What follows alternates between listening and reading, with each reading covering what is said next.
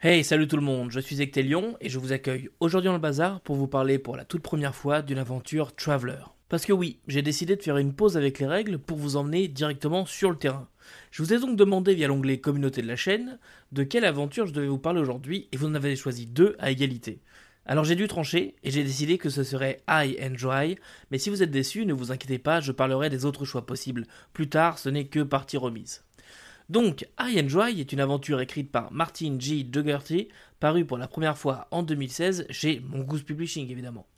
Comme toute la gamme Traveler, l'aventure est disponible en format numérique et en format imprimé, sous la forme d'un livret de 44 pages, ou bien depuis tout récemment, sous la forme d'un recueil nommé March's Adventures, qui contient les deux aventures numérotées March Adventure, dont I Enjoy porte le numéro 1, et vous aurez trois aventures supplémentaires. Mais alors pourquoi March, et est-ce que les aventures numérotées se suivent?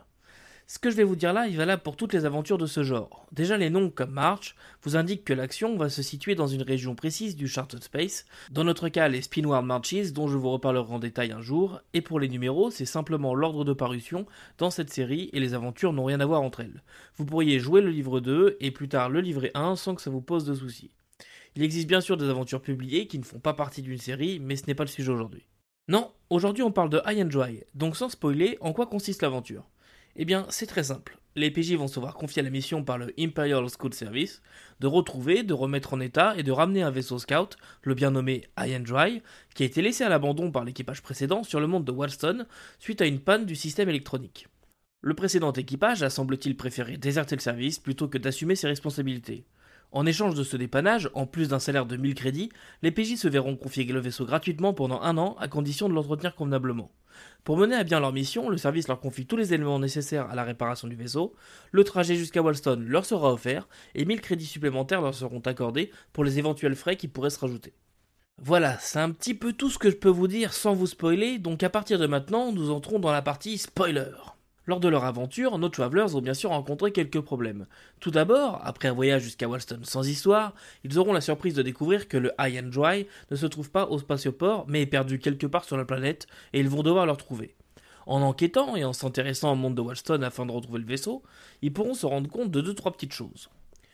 Déjà, un point qui pourrait être un frein.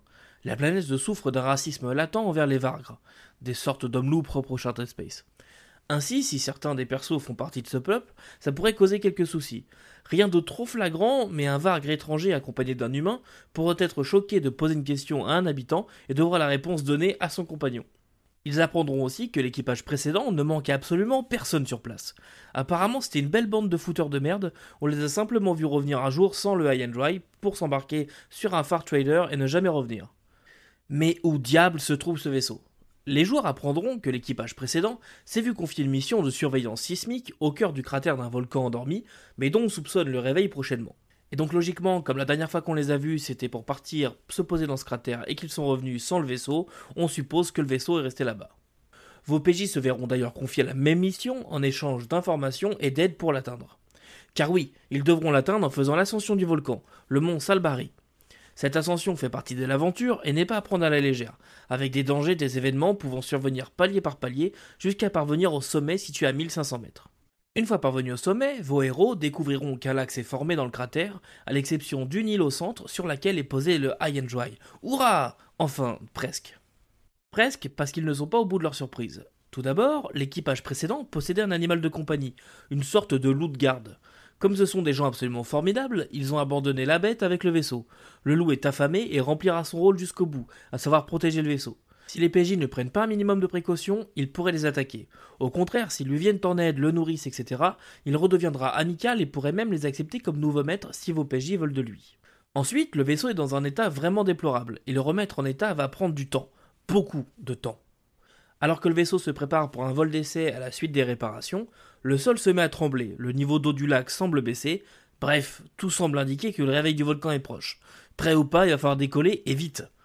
À partir de ce moment de l'aventure, vos joueurs peuvent décider d'y mettre fin et de retourner à leur point de départ à bord de leur vaisseau tout brinque-ballant pour conclure leur mission initiale, ou bien alors, ils pourront décider d'aider les autorités qui leur demanderont dans un premier temps de savoir comment gérer au mieux la situation grâce à l'équipement de surveillance du High Dry, et dans la dernière partie de cette aventure, on leur demandera de secourir des gens qui autrement seront tués par l'éruption.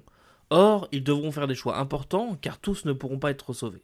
Et enfin, pour conclure cette aventure, rien de mieux que d'être pris au beau milieu d'un nuage pyroclastique à bord d'un vaisseau à peine capable de voler droit. Les risques de dommages au vaisseau sont bien réels et en fonction des résultats de jet du pilote, le vaisseau et des vies pourraient être perdus. Si vos joueurs ont décidé d'aider des autorités, celles-ci leur en seront reconnaissantes et ils pourront prendre le temps qu'il leur faut pour finir par retourner sur Flammarion, de là où l'aventure a commencé, afin de confier le High and Dry aux scouts, afin que de vraies réparations soient faites et qu'ils puissent accompagner vos joueurs dans leurs futures aventures.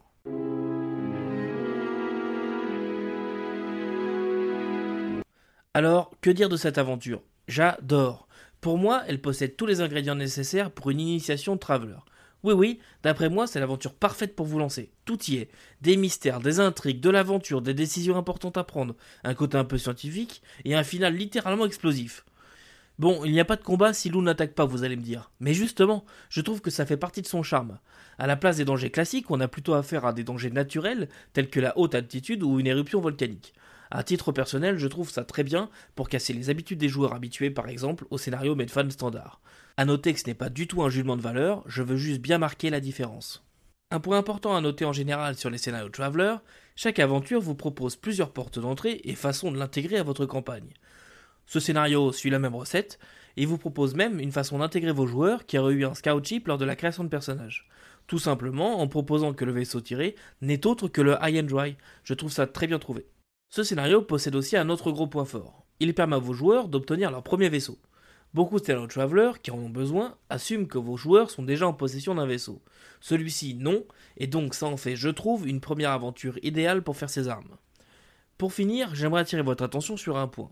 Je vous ai dit en début de vidéo que le scénario est sorti deux fois, une première fois en 2016 et une nouvelle fois sous forme de recueil en 2023.